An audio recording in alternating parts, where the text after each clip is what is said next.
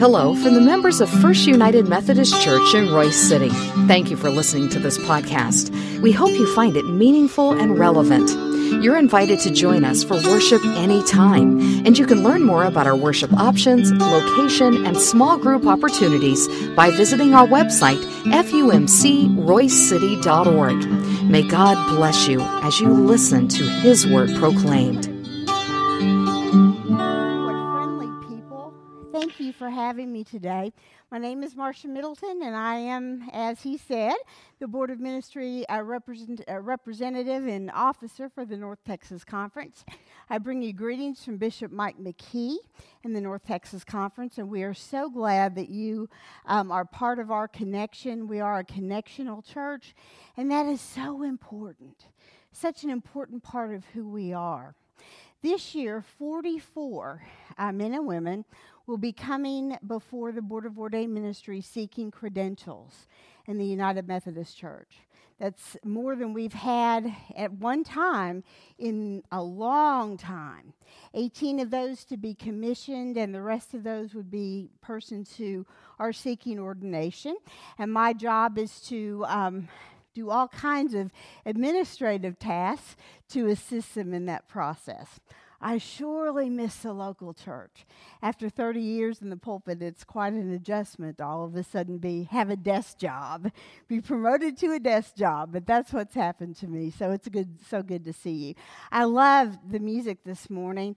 Um, such classic Advent hymns that are so old and so traditional and so much a part of, of who we are as people of faith. I was interested in um, the piece. Um, the phrase about when Jesus comes to reign. When Jesus comes to reign.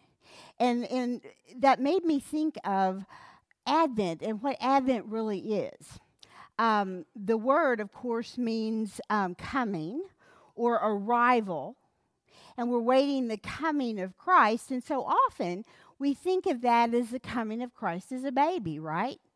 Any of you have ever one of those advent calendars that you open the window and eat, eat what's inside? What's inside? Chocolate, right? So you open the little window and there's candy in there, and we, eat that.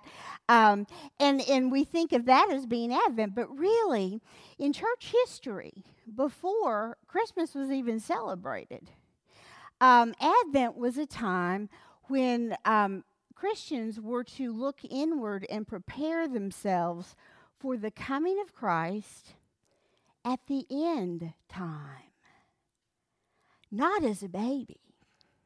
That came later in church history. That's why some of these songs are in minor keys. Some of them sound a little sad.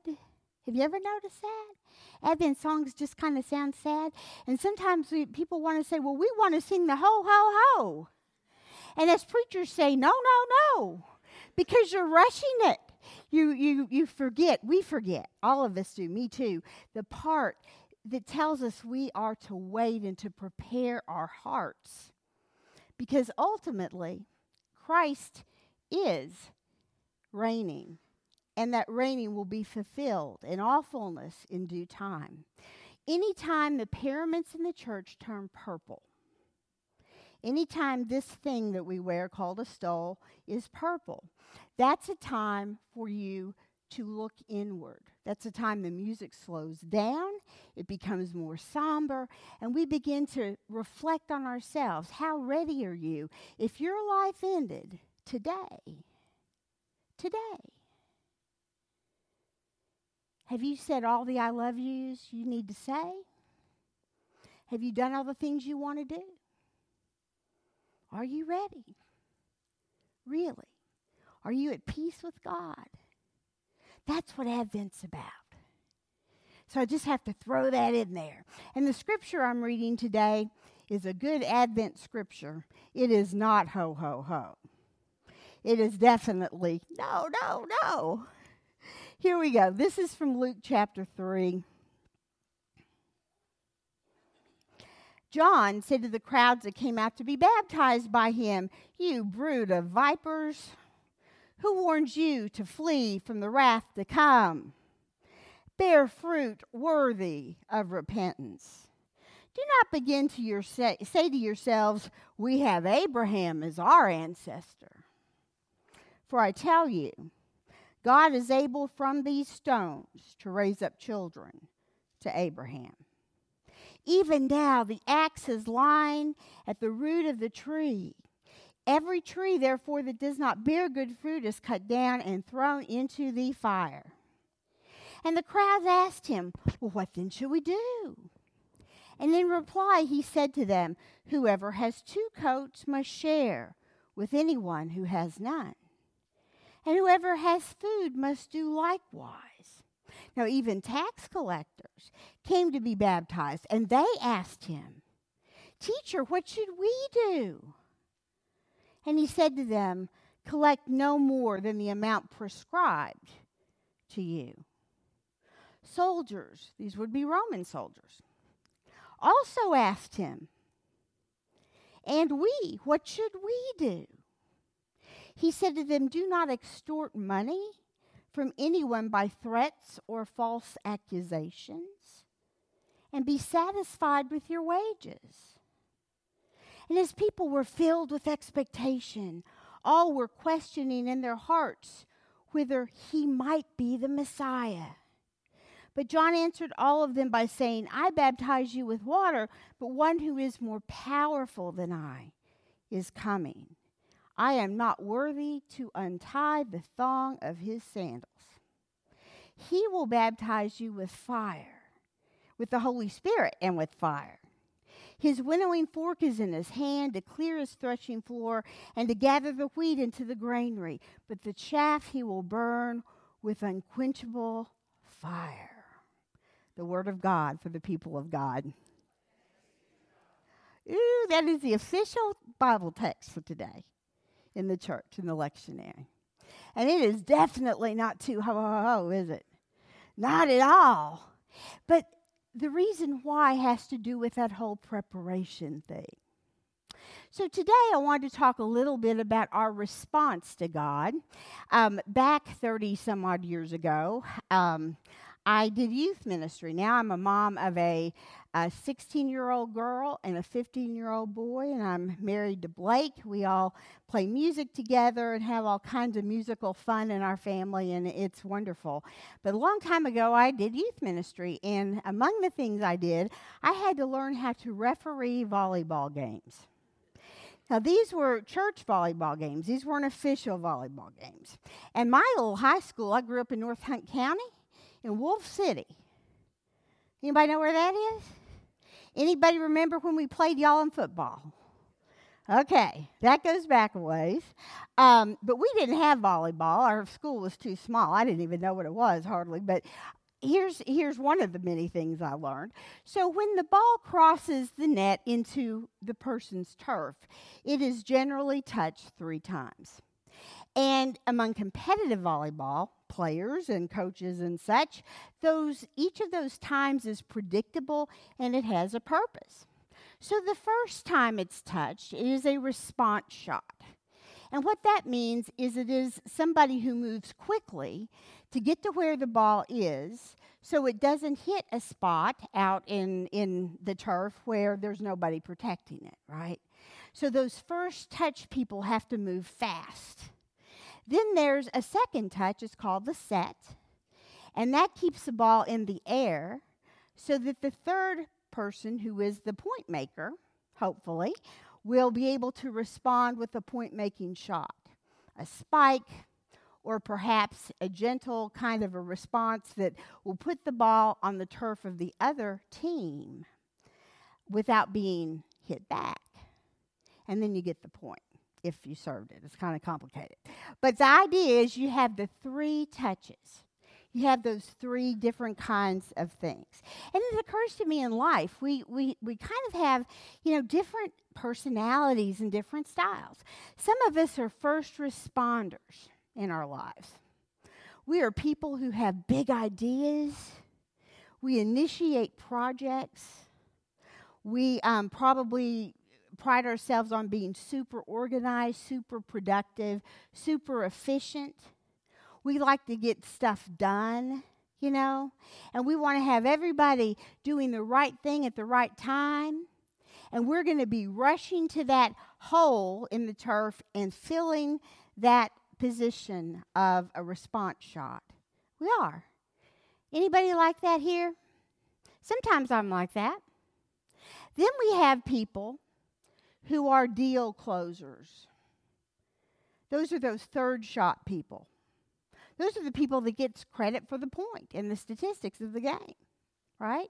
They're the people who um, who close the deal every time, who make sure projects get finished. You may not start the project, but you finish it. You make sure things are wrapped up. You might be the last one around church putting the tables up and turning the heat off at the end of the night. Who knows? You are the closer. And that's an important, important role. But there's another role that, that some volleyball folks, I was taught, teach that is every bit as important and even more so sometimes. Um, and that is whoever has that second touch, the set. The job of the person who sets the ball is to keep the ball in the air so the closer, if you will, that's my word, can close the deal so that the point can be made. And it has to happen. Sometimes we are called to keep our balls in the air. The problem with that is it's not very glamorous. Guys and gals, we do not get a lot of glory for being the set person. We don't. And even though it's an important person, it is a place of humility when it comes to how we live our lives how we live out our life of faith. Usually, um, real, um, well, people who always want to be sure their name is recognized might be less likely to be the set person. And it's unfortunate because uh, the game might suffer if that's the case. So, John the Baptist, John, um, the cousin of Jesus, born just a few months before Jesus, interesting guy, interesting guy, very eccentric. Remember, he had the weird clothes. He ate, um, remember what he ate? Locusts and wild honey. I like the honey, not so much the bugs. I don't eat bugs as a rule, not on purpose. Um, ew, and he, he was in the wilderness. In fact, scholars now think he was an Essene, E S S E N E. It was a, a group of people who were separatists. They were Jewish and they lived sort of apart in the wilderness from everybody else waiting for the Messiah to come and overthrow Rome. And some scholars think he likely was an Essene, but I don't know that they'll ever know that for a fact. Interesting kind of thing about him. And then what, what did he do? He went out into the wilderness again and he baptized people. Now, this is really important. We might think he invented baptism. I heard a pastor preach a sermon one time that John the Baptist invented baptism. No, he didn't. People had been baptized for centuries before John the Baptist. It was a Jewish ritual. And it was a Jewish ritual that was used for persons who were converting from being Gentile to being Jewish. Now, think about what that means. So, John the Baptizer is out in the wilderness. All these people flock to him he got the untouchables, like the tax collectors. He got Roman soldiers, for heaven's sake, to come. What's that about? And he got religious leaders, lots of them, and lots of just regular Jewish people flocking to them out in the wilderness to be baptized in the Jordan River. Wow. So, for a Jewish person to be baptized meant that they had a whole new idea of what that meant. Think about that. It wasn't just going from being Gentile to Jewish, it had to be something more. It had to be preparing the way. John was sent by God to be the set so that Jesus could come in score the point, and win the most important game of all, which is the game of eternity. John had an important, important role. He had his own disciples. Did you know that? Book of John said he had his own disciples. One of those disciples was Andrew, who happened to have a brother named Peter. And at John's urging, Andrew left being a disciple of John and went to follow Jesus instead. People were calling John the Messiah all the time. Now, this is a humble guy. He eats bugs and he's humble. But what he did was he chose the high road. Because if people all of a sudden call you Messiah, you've got all these gobs of folks by the gazillion coming out from the city, making this long walk out to the country. You're out in the wilderness. They've come to hear you and to reorient their life. When somebody calls you Messiah, I suspect it might be just a hair tempting to take them up on that, right? I suspect it would be. But John was very clear in John chapter 3. He said to his people, He said, He, Jesus, must increase, but I must decrease. And it wasn't but a few weeks later that his head was on the platter given to the um, stepdaughter of the king as a birthday present. He was humble and he was sacrificial. And it made a huge difference. Wow. What does it mean for us to think about our faith in this Advent, this time of looking inward? and think about how we deal with being people who follow Jesus Christ. What does that mean for us? I think some of us really and truly are um, first responders of the faith. We're people who issue the invitation. Who all here has ever invited somebody to church? I hope more than that okay? When you invite somebody to church, when you tell a piece of your story of faith to somebody else, whenever you um, initiate a contact with someone because you feel the Holy Spirit telling you to do that, you are being a first responder of faith. Pastors get to do that a lot, especially pastors that are out in the community a lot. You know, I don't think we can be good pastors sitting behind a desk. I think it takes a lot of community involvement and activism, and sometimes what that means is that we're not where you think we should be. But that's because we're doing things to fulfill what we feel God has called us to do. So that's the first responder. Then we've got people who are sort of the deal closers of faith. Now, I've done this quite a bit. Um, Methodists are a little different. You know, we we don't talk about salvation being a one and done experience. We don't pray one prayer and that's all we do and we're going to heaven and we don't care how we live after that. That's not what it means to be Methodist. We believe salvation is a process.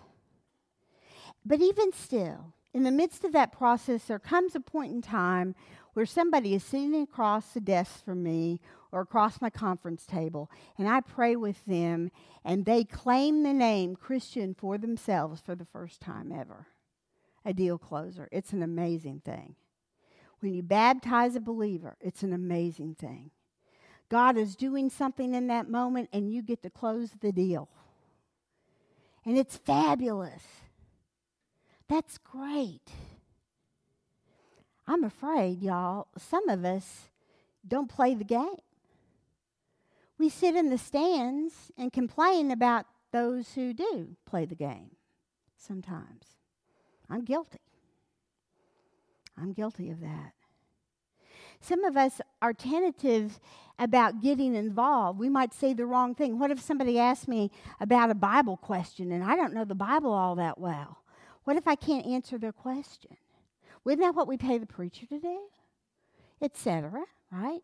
But the fact is that you're the ones that have contact with the people who need Jesus Christ and that relationship he offers.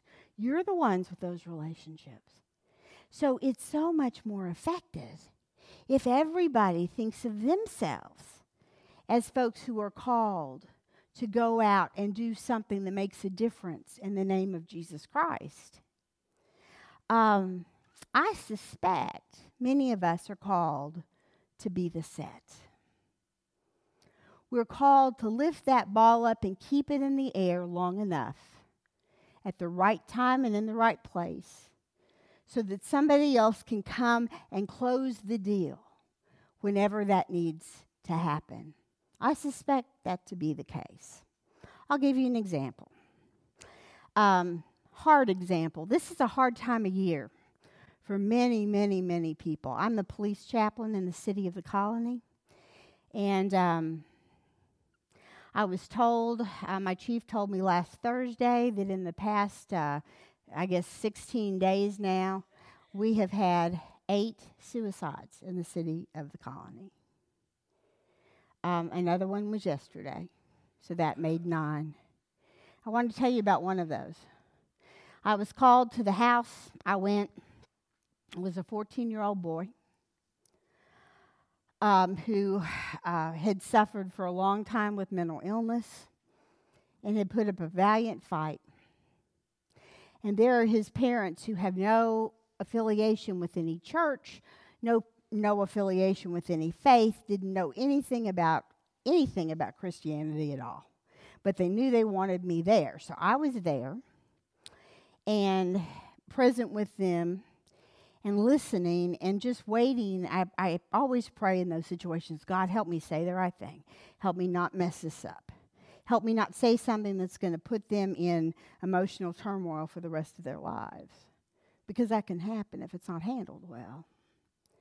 And as they began to talk, they mentioned, the mom mentioned to me, she said, Yeah, said it was really weird.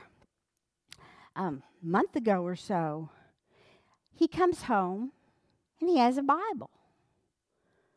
We didn't give him the Bible. We don't know where he got it from. But we noticed he started reading it. He read it at breakfast and he read it after supper. And every now and then he would he would find a word he didn't understand and he would ask us about it and we don't know, you know, we don't we don't know.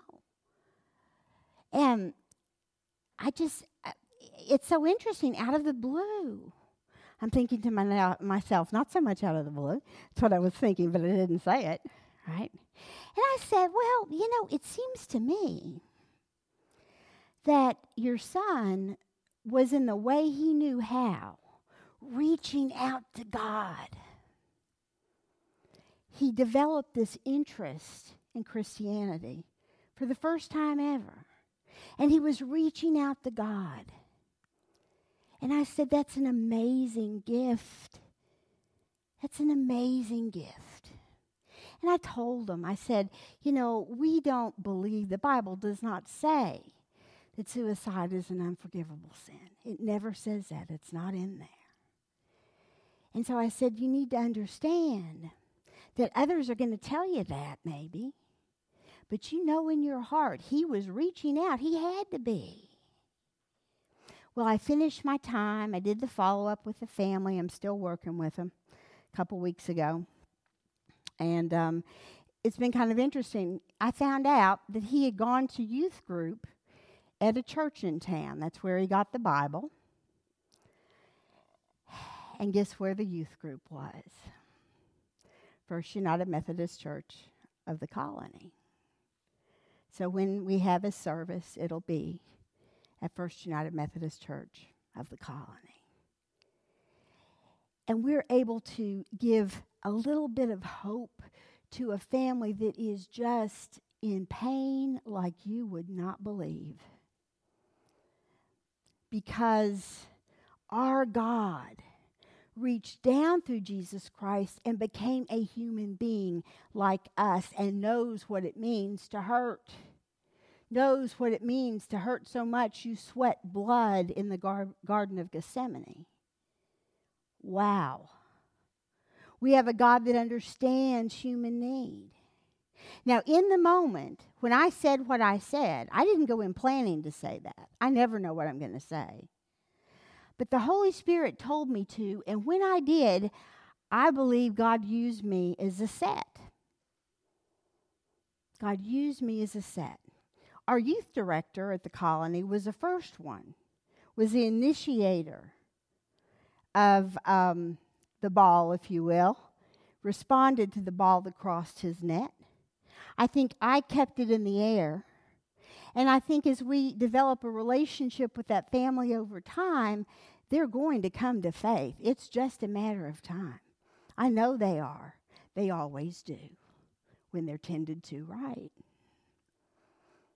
That's what it means to be the set. And it doesn't have to be that dramatic. But you might be called to keep the ball of faith in the air for somebody who's desperately in need of Christ. What would it mean at work if somebody says, Oh, I'm going through a divorce. This Christmas is horrible. I'm hanging on by the skin of my teeth.